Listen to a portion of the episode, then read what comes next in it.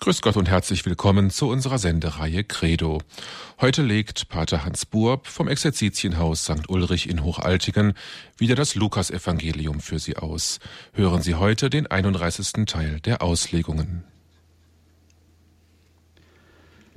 Nun, liebe Zuhörerinnen und Zuhörer, wir waren letztes Mal noch im Abendmahlsaal wir haben noch betrachtet gegen Schluss im Lukasevangelium Kapitel 22, Vers 14 bis 23, wo Jesus die Eucharistie einsetzt, aber auch wo er von dem Verräter spricht. Und die Jünger, sie fragen sich gegenseitig, einer den anderen heißt es am Schluss, wer von ihnen das wohl sei, der so etwas tut, Jesus verraten. Und deshalb wollen wir weiterfahren mit dem Vers 24. Kapitel 22, Vers 24. Es entstand unter ihnen, den Jüngern, im Abendmahlsaal ein Streit darüber, wer von ihnen der Größte sei. Da sagte Jesus, die Könige herrschen über ihre Völker und die Mächtigen lassen sich Wohltäter nennen. Bei euch aber soll es nicht so sein, sondern der Größte unter euch soll werden wie der Kleinste und der Führende soll werden wie der Dienende. Welcher von beiden ist größer? Wer bei Tisch sitzt oder wer bedient? Natürlich der, der bei Tisch sitzt. Ich aber bin unter euch wie der, der bedient. In allen meinen Prüfungen habt ihr bei mir ausgeharrt. Schauen wir mal auf diese Verse. Jetzt überlegen Sie einmal, Jesus spricht vom Verrat. Er wird ausgeliefert, wird zu Tode gebracht und von einem seiner Jünger verraten. Und sie beginnen an zu streiten, wer wohl der Größte unter ihnen sei.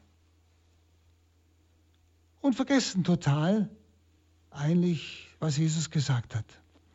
Da merken wir, sie haben ihn noch nicht begriffen. Sie verstehen seine Worte noch nicht.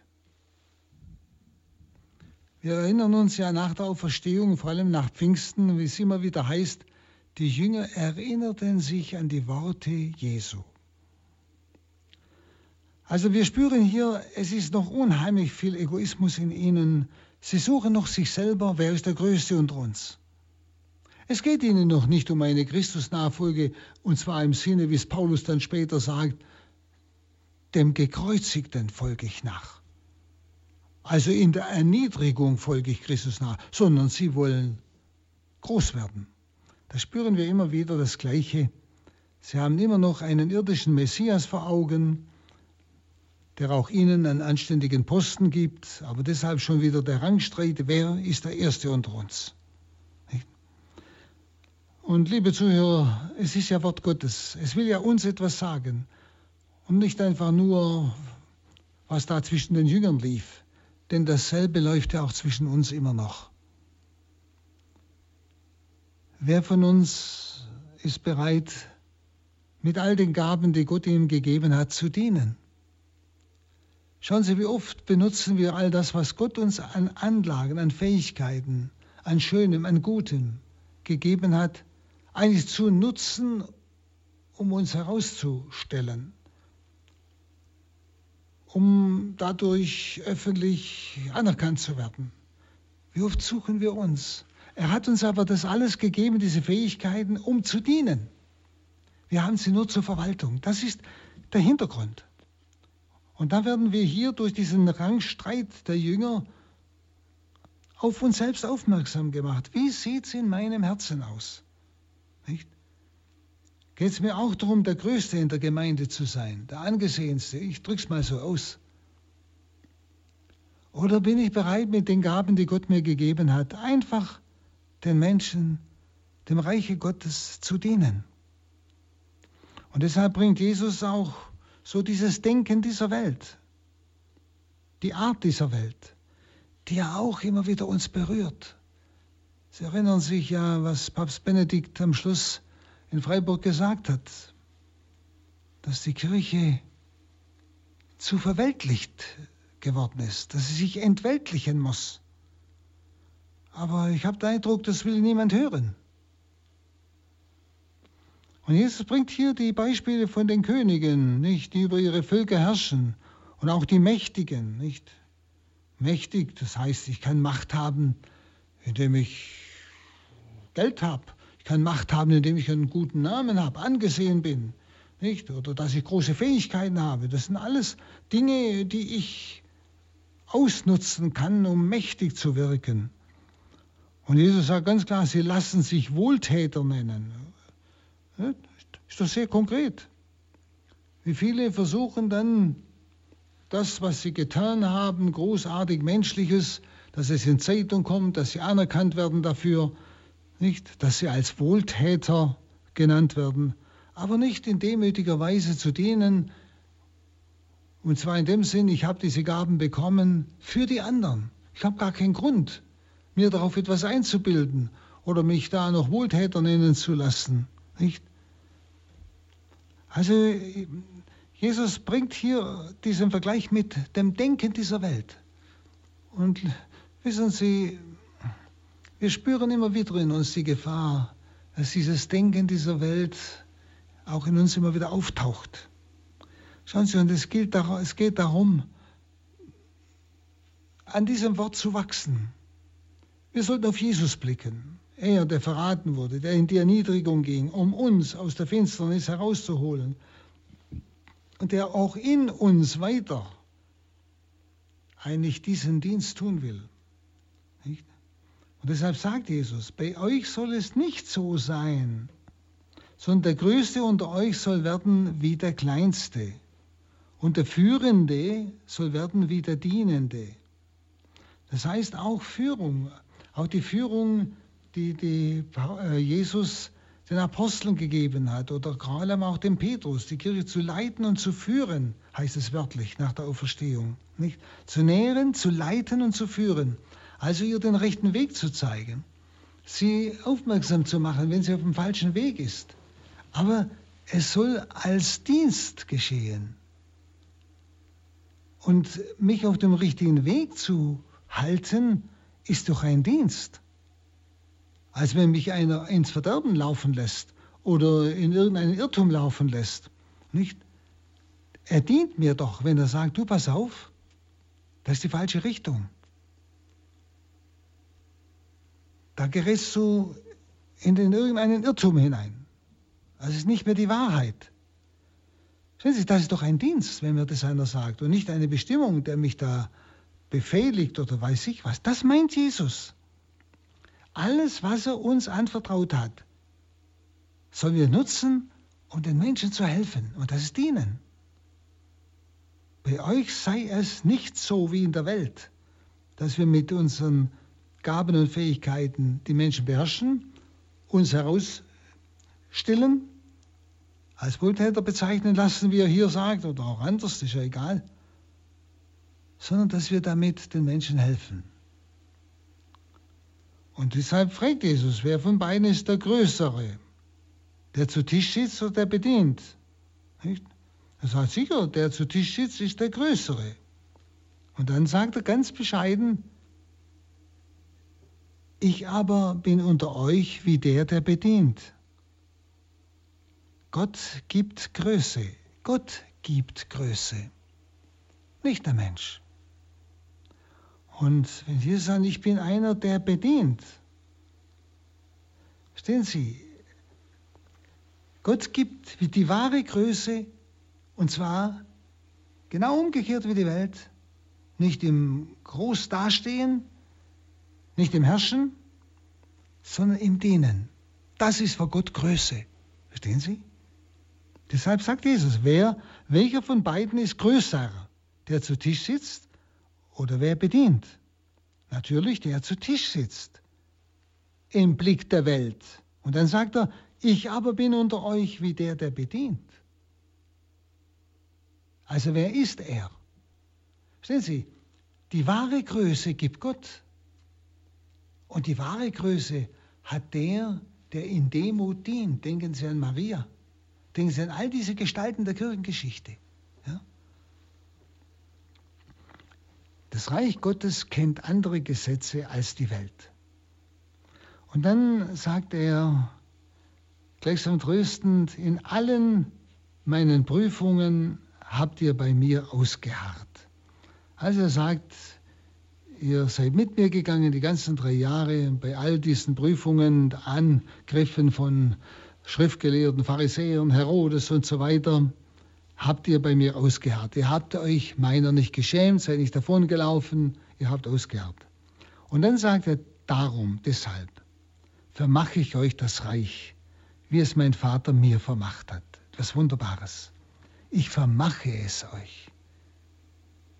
Ihr sollt in meinem Reich mit mir an, einem, an meinem Tisch essen und trinken.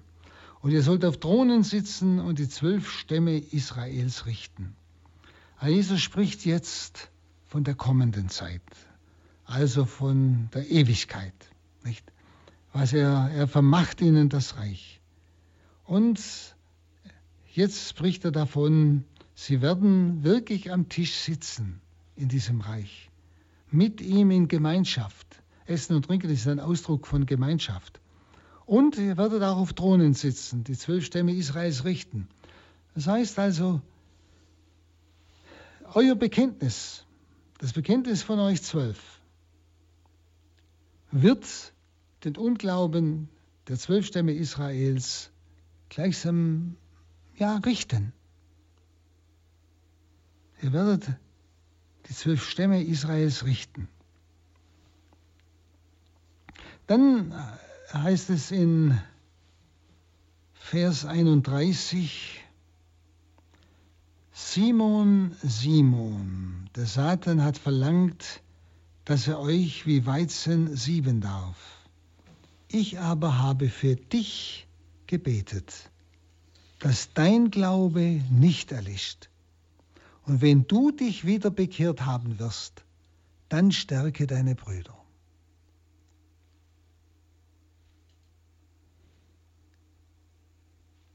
Und dann darauf sagte Petrus zu ihm, Herr, ich bin bereit, mit dir sogar in Gefängnis und in den Tod zu gehen. Und Jesus erwiderte, ich sage dir, Petrus, ehe heute der Hahn kräht, wirst du dreimal leugnen, mich zu kennen. Also hier geht Jesus nun gleichsam von den Jüngern weg zu dem besonders erwählten Petrus. Also bisher hat er ja mit den Jüngern und zu den Jüngern gesprochen. Und jetzt spricht er ganz persönlich seinen besonders Erwählten an, den Petrus. Und er nennt ihn beim Namen seiner Schwäche, Simon. Er nennt ihn nicht beim Namen der Berufung, Petrus, sondern Simon. Simon, Simon. Nicht? Und da wissen Sie, kommt, hier kommt wiederum ganz klar zum Ausdruck, dass Petrus eine besondere Stellung hat unter den Aposteln in dieser Kirche, die Christus auf diese Fundamente baut. Und ich denke, wer die Schrift liest und die Schrift genau liest, kommt nicht herum, das anzuerkennen, dass Jesus dem Petrus eine Vollmacht gegeben hat, einen, eine Stellung gegeben hat, die er keinem anderen Jünger gegeben hat. Nicht einfach nur Ehrenvorsitz, sondern eine Vollmacht. Das werden Sie vor allem nach der Auferstehung bei Johannes lesen können. Aber auch immer wieder, auch hier wird sehr deutlich, er spricht den schwachen Simon an. Also, wie gesagt, er spricht jetzt nicht mehr zu den Jüngern, sondern zu diesem besonders Erwählten, zu dem, man kann sagen, zu amtlicher Größe berufenen. Der Satan hat verlangt, euch wie Weizen sieben zu dürfen. Euch. Und jetzt, für wen betet Jesus? Ich aber habe für dich gebetet, dass dein Glaube nicht erlischt. Und wenn du dich wieder bekehrt haben wirst, also Jesus spricht hier sehr klar seinen Fall an, Wenn du dich wieder bekehrt haben wirst, dann stärke deine Brüder, die ebenfalls, ja, nachher davonlaufen. Also es geht hier sehr deutlich um die wahre Sicherheit und die falsche Sicherheit. Wahre Sicherheit ist eigentlich nur in Gott. Und der, der den Petrus prüft, das ist sein Feind, Satan. Das ist sein Verderber. Und es gibt praktisch nur die Sicherheit des Glaubens. Darum sagt Jesus, ich habe für dich gebetet, dass dein Glaube nicht erlischt. Der Glaube an Jesus Christus, an das wirkliche Fundament, an den, der die Wahrheit ist. Es gibt nur die Sicherheit des Glaubens. Und das ist der, der sich an Gott hält. Und wir spüren dann sofort die falsche Sicherheit, das ist diese Selbstsicherheit, die auf eigene Kraft vertraut. Wo der Petrus dann sagt, nicht, Herr, ich bin bereit, mit dir sogar in Kerker und Tod zu gehen. Das ist eine falsche Sicherheit. Er baut auf sich selber auf. Er hätte doch aufmerksam werden müssen, als Jesus ihm sagt, wenn du dich wieder bekehrt haben wirst, dann stärke deine Brüder. Das hätte ihn hellhörig machen müssen. Aber das hat er überhört. Wissen Sie, liebe Zuhörer, wir müssten mal in uns hineinhören, was dieses Wort uns sagen will. Vielleicht entdeckt der ein und andere von Ihnen auch so eine Selbstsicherheit. So eine Selbstsicherheit im Glauben. Mich bringt niemand mehr vom Glauben ab. Ich glaube die, die Wahrheit und ich bin auf dem richtigen Weg und so weiter. Es mag ja sein, dass das stimmt. Aber ich habe nie die Garantie, dass ich nicht wie Petrus schwach werde. In der entsprechenden Situation. Nicht? Und deshalb sollte ich von dieser Selbstsicherheit heruntersteigen und zu dieser demütigen Haltung kommen, nämlich mich stützen auf das Gebet des Herrn, dass mein Glaube nicht ganz erlischt. Also mich gleichsam absichern in Gott, in meinem Glauben an ihn. Er ist meine Kraft, er ist meine Sicherheit, dass ich nicht wanke. Aus mir selber habe ich die Sicherheit nicht. Ich habe Menschenfurcht, ich habe alles Mögliche, die mir den Fuß stellen kann, dass ich sehr schnell Christus verleugne. Wenn Sie, Sie wissen selber, wie das heute ist, wenn Menschen um uns herum erkennen, ah ja, der ist auch katholisch, nicht? dann kann sehr schnell, ah ja, auch einer vom Mittelalter, auch so einer der letzten Mohikaner. Stehen Sie, kommen gleich so, so komische Bemerkungen, bisschen Bemerkungen, dann wird vielleicht der Papst angegriffen, um uns zu treffen und so weiter und so fort. Und wie schnell verleugnen wir Christus? Wie schnell? Wie schnell sind wir Petrus? Wir sollten gerade hier in der Leidensgeschichte unsere Namen immer wieder einsetzen bei diesen anderen Namen, auch beim Judas. Jesus verkaufen für Geld. Schnell geht es zu Sachen. Jesus verleugnen aus Angst, aus Menschenfurcht, wie Petrus. Das geht ganz schnell. Prüfen Sie mal, worauf ruht meine Sicherheit dass ich Christus treu bleibe. Ruht sie auf der Selbstsicherheit? Ja, ich bin's nicht und ich kann's nicht, die anderen sind lauter Schwachköpfe, aber ich kann's. Oder ist es die demütige Haltung, Herr, ich vertraue auf dich, dass du mich durchträgst. Auch in Gefahren, wo ich vielleicht dich verleugnen könnte.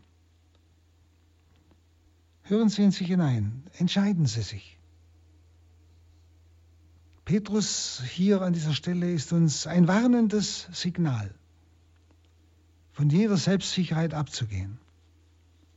Nicht? Also ganz großspurig, nicht ich. Herr, ich. Er sagt ich. Er sagt nicht wir. Er sagt nicht wir, die Jünger. Nein, nein, ich, die anderen nicht. Auf mich kannst du dich verlassen. Der Stolz garantiert den nächsten Fall, könnte man sagen. Und Jesus erwiderte dann im Vers 34 dem Petrus, ich sage dir, Petrus, ehe heute der Hahn kräht, wirst du dreimal leugnen, mich zu kennen. Das ist ein hartes Wort.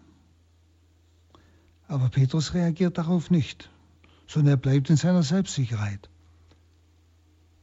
Er geht nicht zu Jesus und sagt, Herr, hilf mir, dass das nicht passiert oder so, nichts.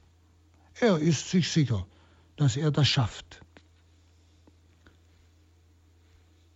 Dann im Vers 35 und folgende heißt es dann, dann sagte Jesus zu ihnen, als ich euch ohne Geldbeutel aussandte, ohne Vorratstaschen und ohne Schuhe, habt ihr da etwa Not gelitten? Sie erinnern sich, als er sie zu zweit ausschickte, ohne all diese Dinge, nicht? Sie sollen ganz und gar auf den vertrauen, der sie ausschickt. Er fragt sie, habt ihr da etwa Not gelitten?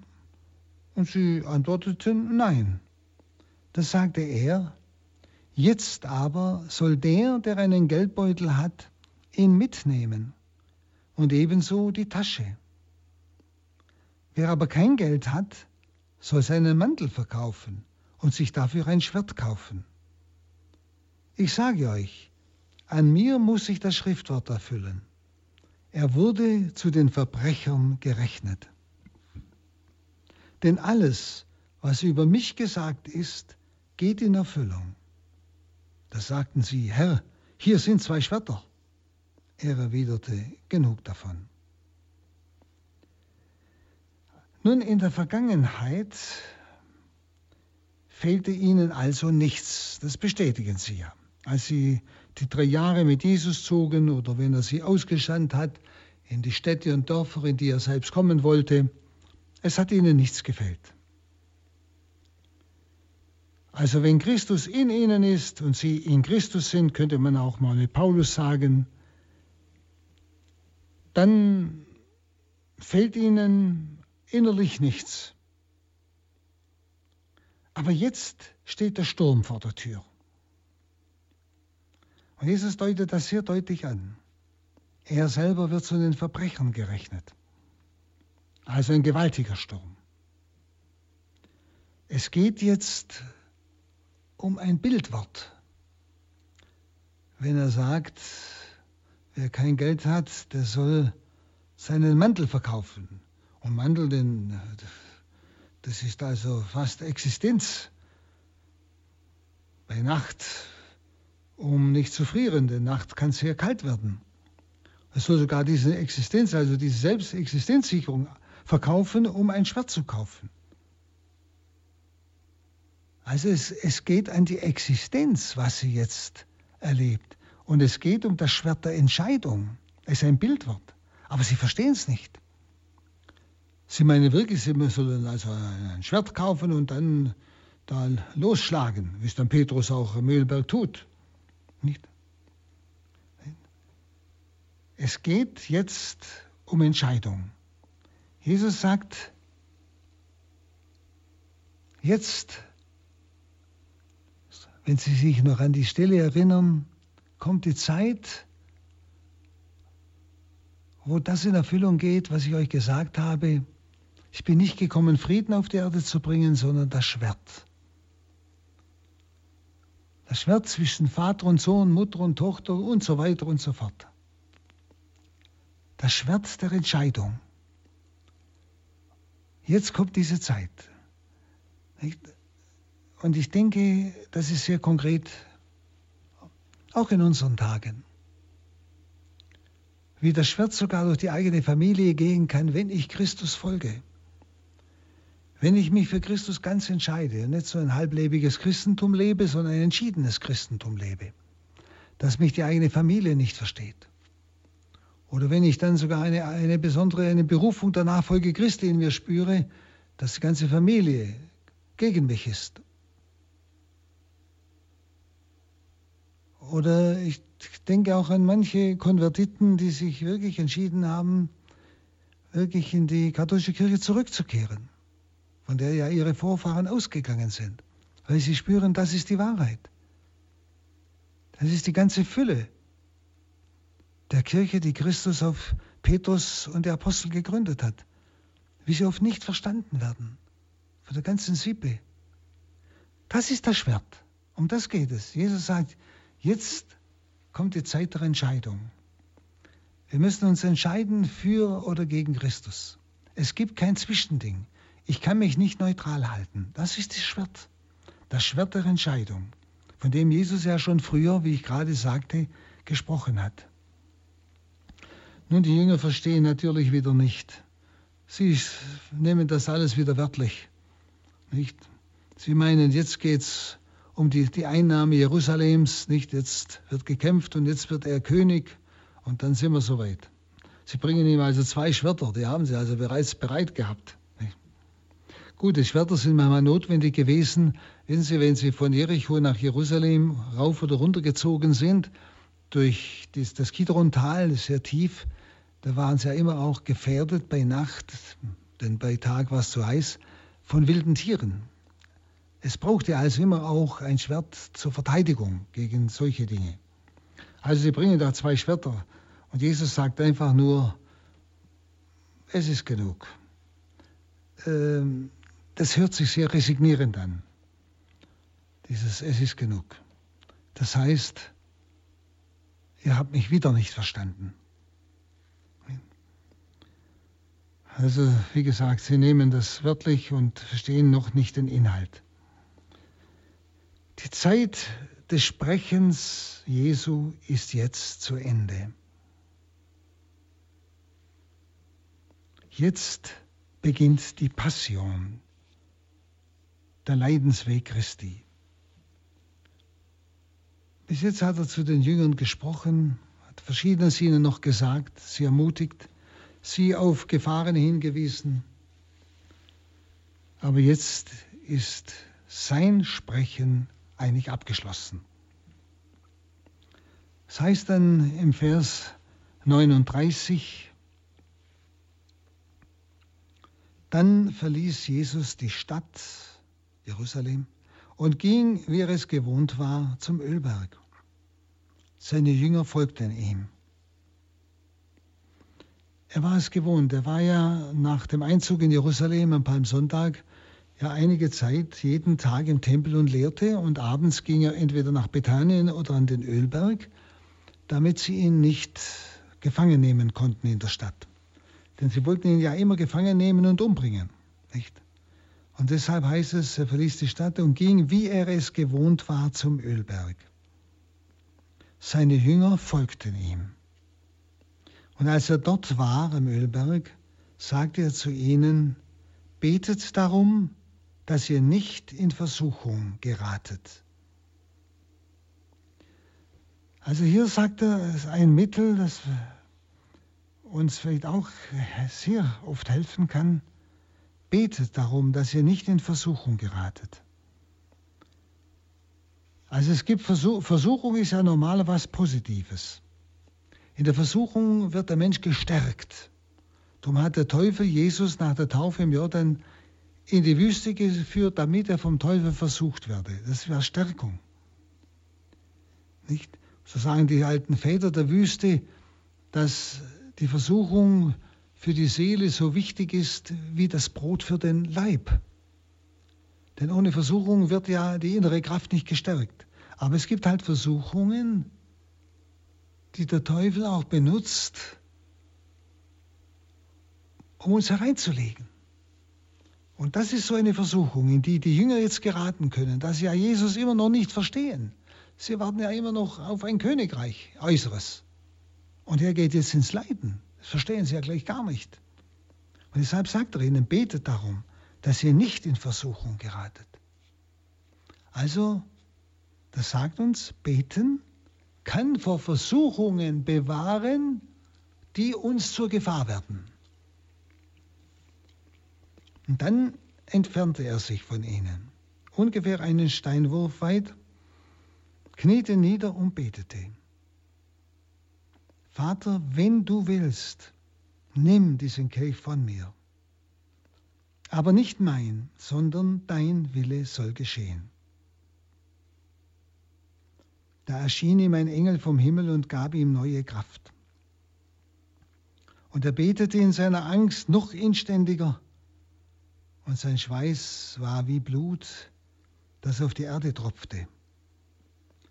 Nach dem Gebet stand er auf, ging zu den Jüngern zurück und fand sie schlafend, denn sie waren vor Kummer erschöpft. Da sagte er zu ihnen, wie könnt ihr schlafen? Steht auf und betet, damit ihr nicht in Versuchung geratet.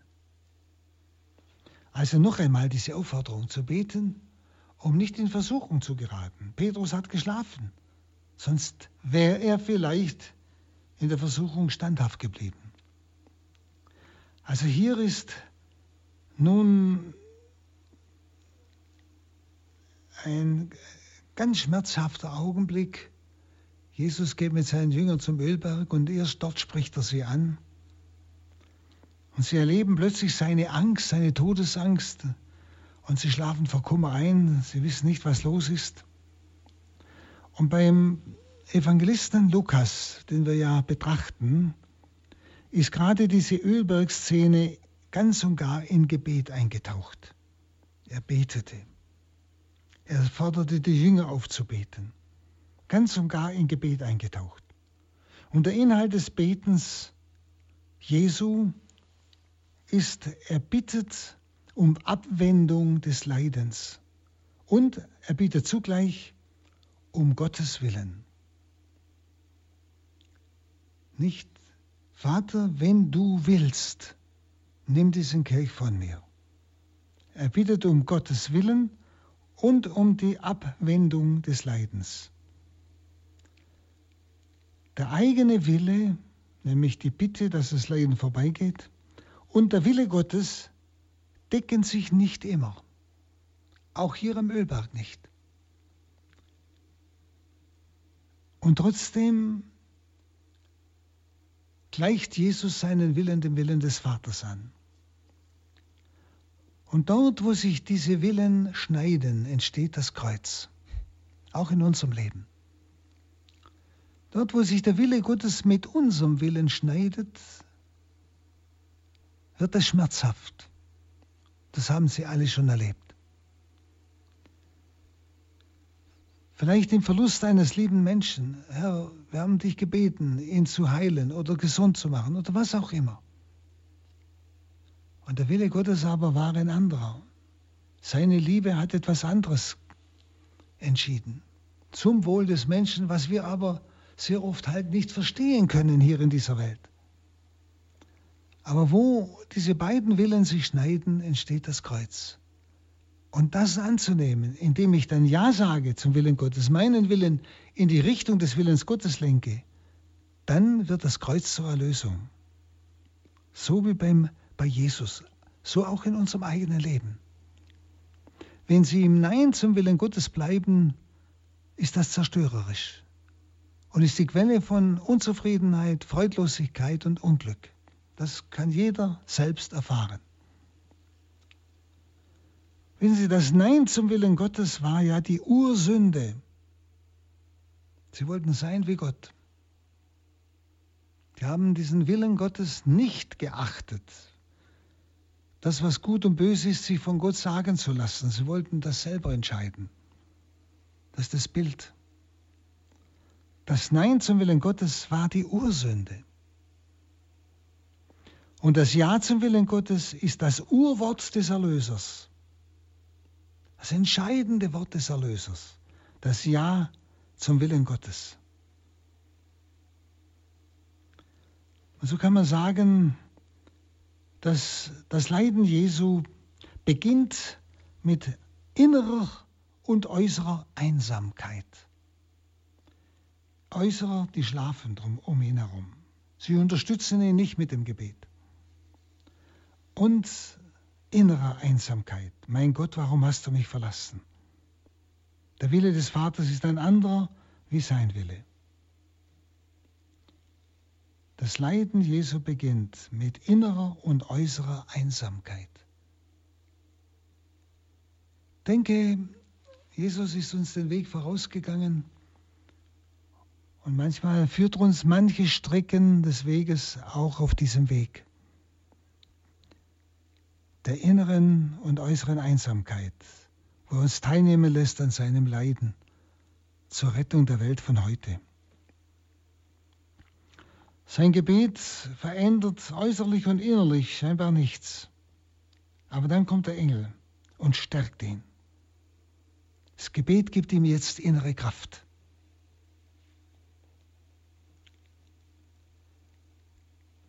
Jesus forderte sie auf, die Jünger, noch einmal betet, damit ihr nicht in Versuchung geratet. Und dann heißt es im Vers 47, während er noch redete, kam eine Schar Männer. Judas, einer der zwölf, ging ihnen voran. Er näherte sich Jesus, um ihn zu küssen.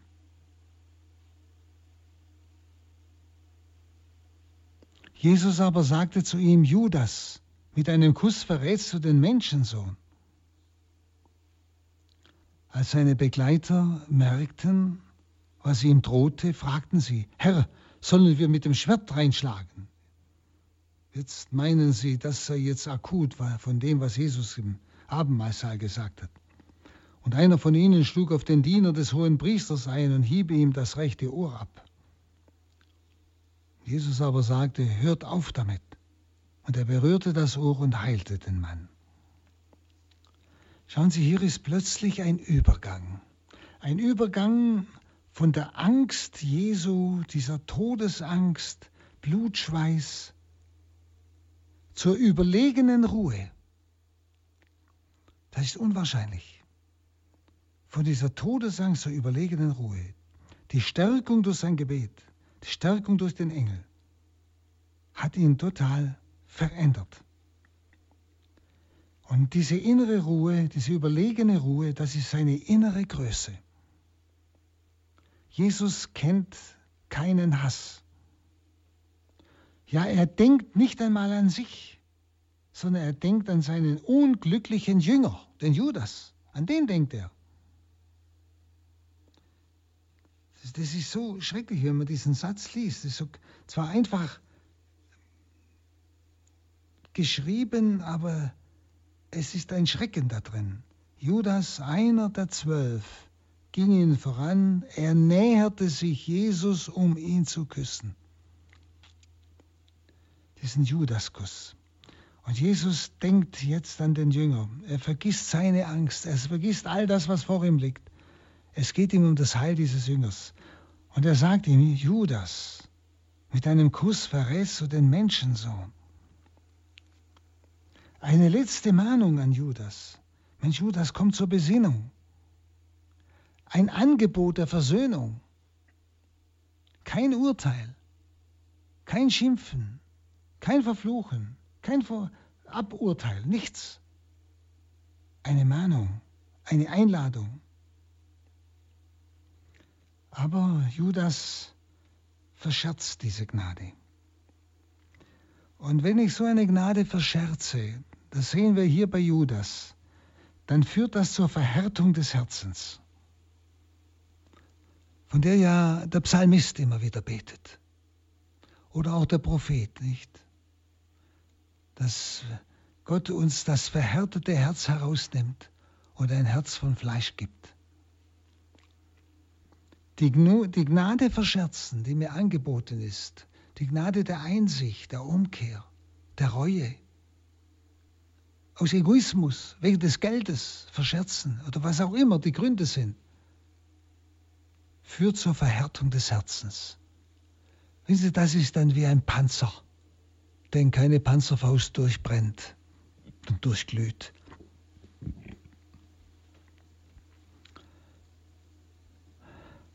Und wie gesagt, die Begleiter, die benutzen gleich das Schwert, um dreinzuschlagen. Aber Jesus heilt diesen Diener des hohen Priesters. Wissen Sie auch selbst da, ohne aufgefordert zu sein. Und zeigt damit den Jüngern, dass das mit dem Schwert nicht gemeint ist, was er gesagt hat, sondern dass es jetzt um Entscheidung geht. Und die fängt sofort an. Und wofür entscheiden sie sich? Es heißt, sie fliehen alle. Sie fliehen alle. Sie haben das Schwert der Entscheidung nicht ergriffen. Ja, sie haben sich entschieden, aber dagegen. Ich denke, das sind Worte, die uns sehr aufmerksam und hellhörig machen auf uns selbst hin. Auch wir sind genauso in der Gefahr, wenn Christus verspottet, gefangen genommen wird, wenn er nicht mehr der Wundertäter ist, sondern der Verachtete, dass wir fliehen, dass wir uns nicht mehr zu ihm bekennen, dass wir uns verbergen, so wie die Jünger. Denken Sie nur an die letzte Zeit, wo so etwas vielleicht sogar auch in Ihrem Leben geschehen ist. Wenn Sie, wir fliehen manchmal auch meinetwegen vielleicht vor einem bestimmten Gottesdienst oder vor einer bestimmten Gruppe, die miteinander betet oder sowas. aus Menschenfurcht. Wir bekennen uns nicht mit ihnen zusammen zu Christus. Wir wollen nicht mit ihnen identifiziert werden. Wir wollen nicht mit ihnen ja, in einen Topf geworfen, werden. Wenn Sie, was steckt dahinter? Wenn Sie, wir können nicht urteilen über Judas und über die anderen, die davon gelaufen sind. Wir laufen bis heute davon. Nun gegen die Feinde, die, ihn da, die Jesus da jetzt fesseln, mitschleppen und sicher sehr unsanft behandeln, um es bescheiden auszudrücken. Gegen die Feinde zeigt Jesus die gleiche Größe. Keinerlei Aufbegehren, keinerlei Widerstand.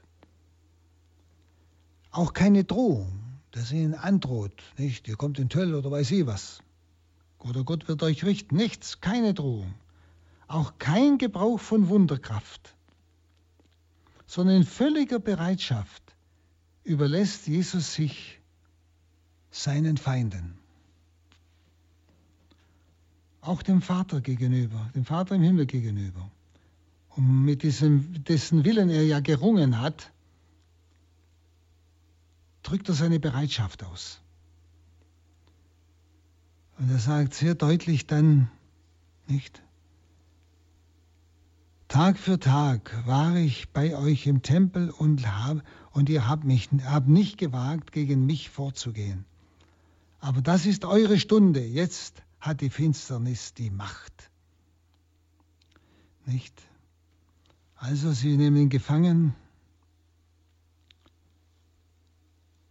und führen ihn zum hohen Priester, den Hauptleuten, Tempelwache, Ältesten.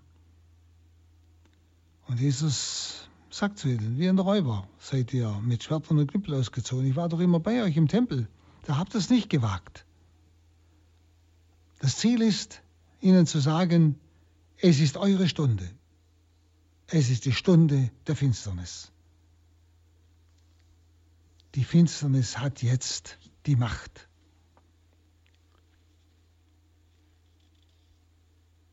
Ja, das ist ein unheimliches Wort. Dies ist eure Stunde und die Macht der Finsternis. Wissen Sie, deshalb haben sie ihn ja bei Nacht gefangen genommen. Nicht? Das hängt zusammen. Es ist die, die Macht der Finsternis. Das spielt in der Schrift immer eine Rolle. Wissen Sie auch, wenn es Nacht und Tag heißt, das ist immer eine Symbolik, die etwas ausdrücken will.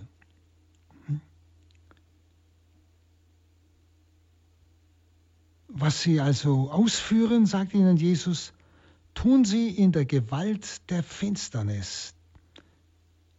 Eine Gewalt, die Gott der Finsternis gegeben hat,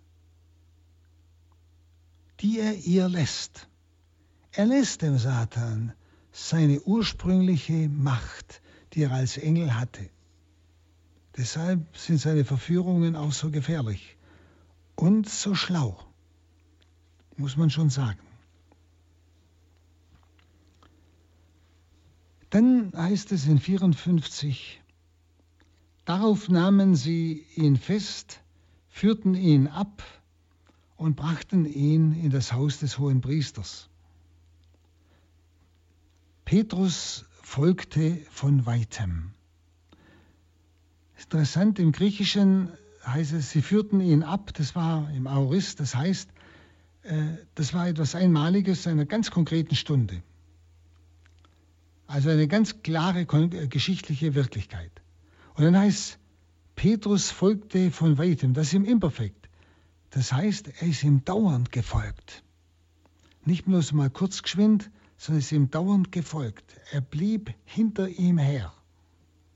Er war gleichsam sein Weggenosse. Und dann heißt es 55, mitten im Hof hatte man ein Feuer angezündet. Und Petrus setzte sich zu den Leuten, die dort beieinander saßen. Also sie zündeten ein Feuer an. Petrus wiederum im Imperfekt. Er setzte sich in ihre Mitte. Also, das war längere Zeit. Nicht bloß geschwind nachgesessen, wieder aufgestanden, sondern er blieb sitzen.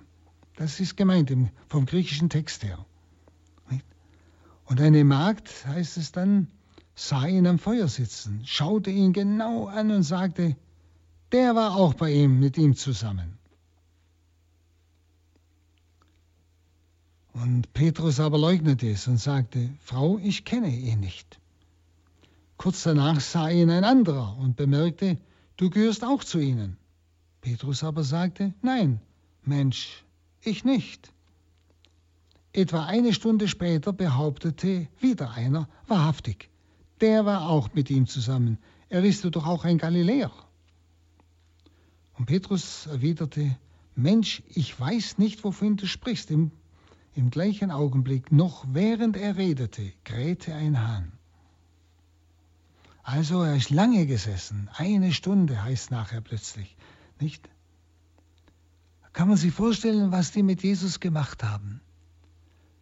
Das war nicht bloß Verhören, sondern das heißt ja auch an einer Stelle, sie schlugen ihm ins Gesicht und so weiter.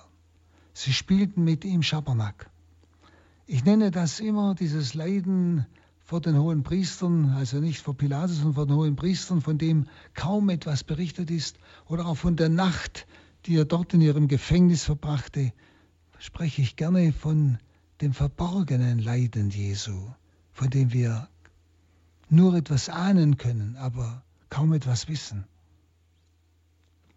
Also die Magd sieht Petrus am Feuer sitzen.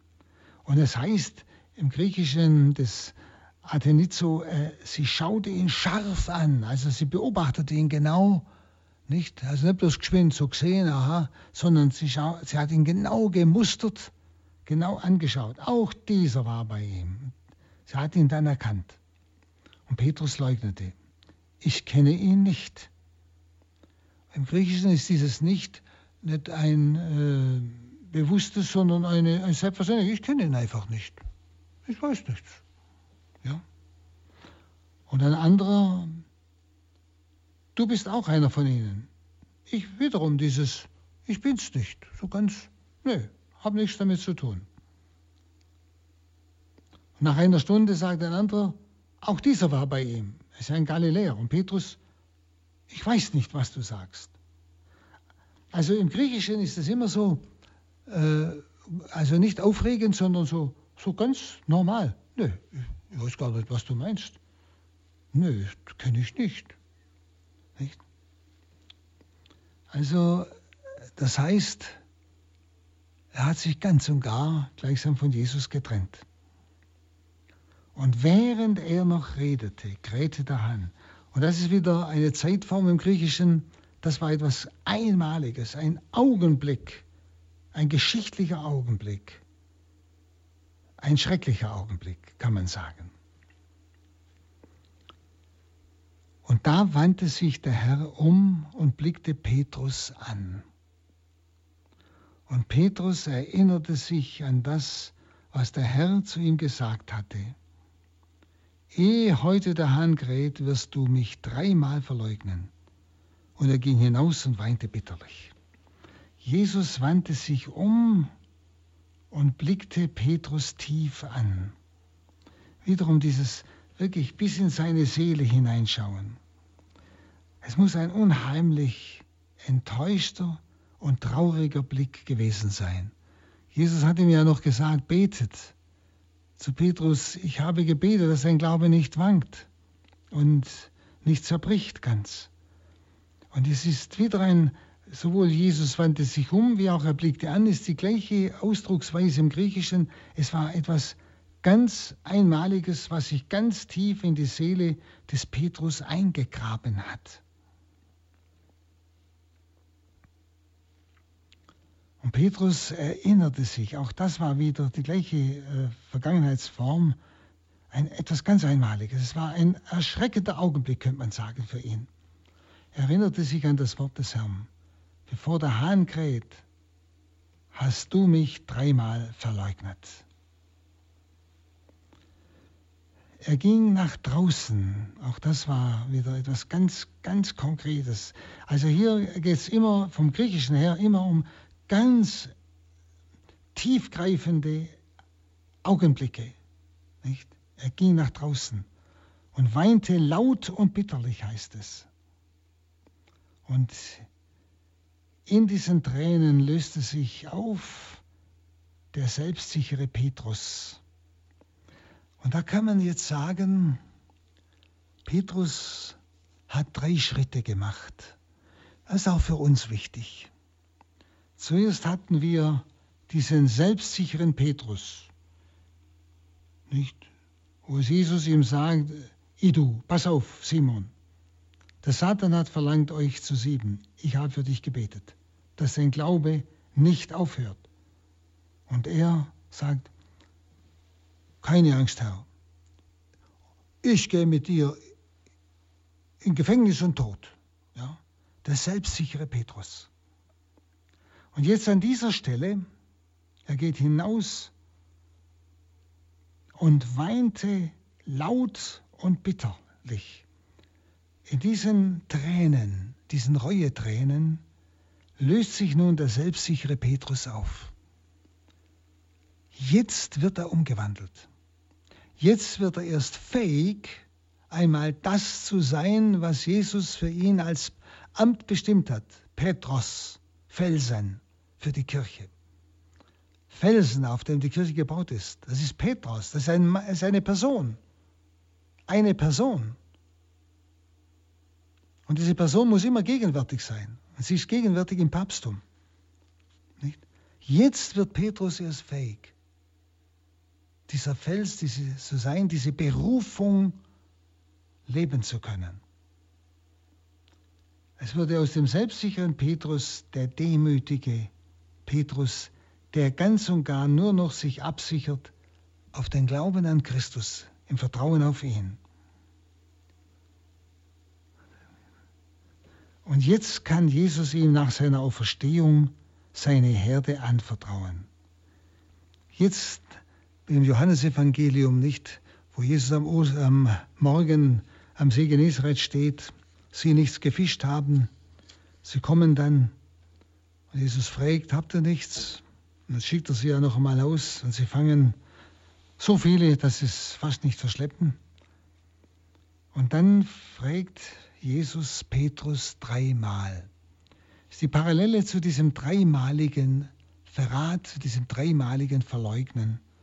Simon, Sohn des Johannes, er nennt ihn wieder Simon. Und dann Sohn des Johannes, der Name der Schwäche. Liebst du mich? Und Petrus antwortet, ja Herr, ich liebe dich. Und das ist interessant, im Deutschen kann man das gar nicht übersetzen. Im Griechischen fragt Jesus Agapasme, also von Agape, das ist die göttliche Liebe, das ist die, die, die Liebe, die, die von Gott kommt, so wie Gott liebt. Liebst du mich? So.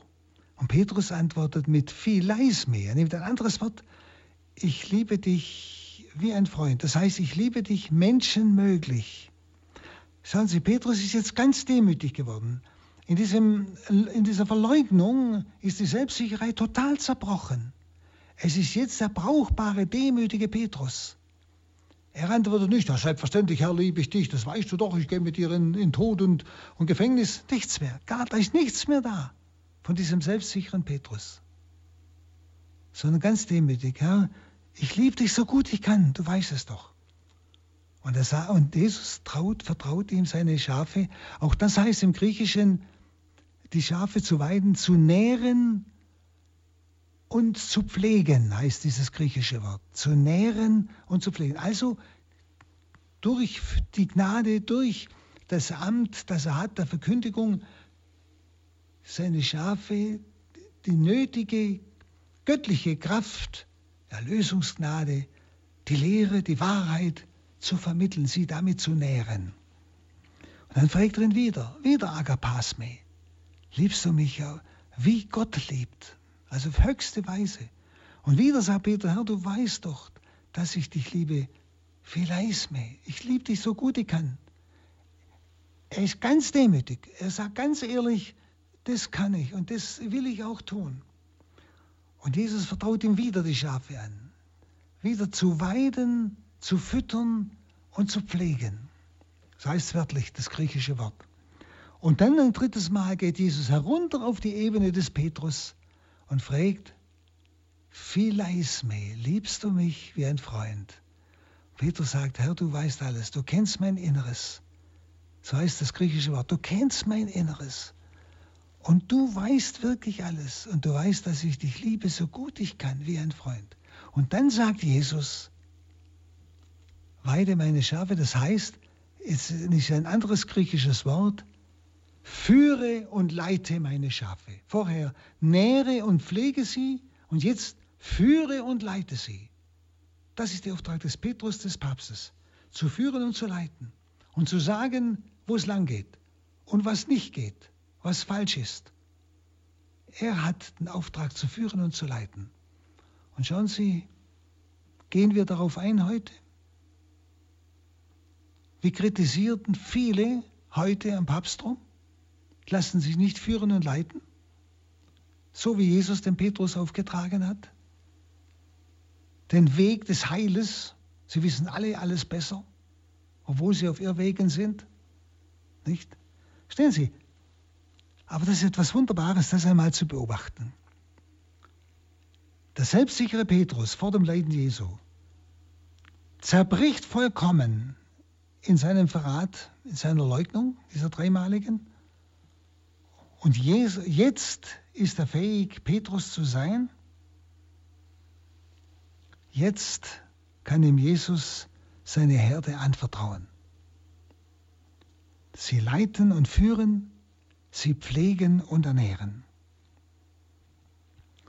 Ich denke, es ist etwas wirklich wert, einmal zu bedenken, diese drei Schritte des Petrus.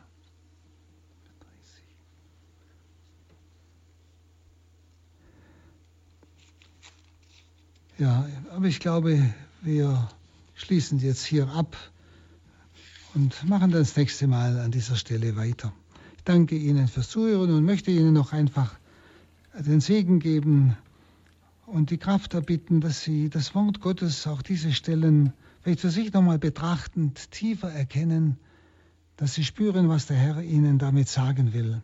Was er aber auch aufdeckt, was wir vielleicht verkehrt machen, was bei uns sich noch zu ändern hat.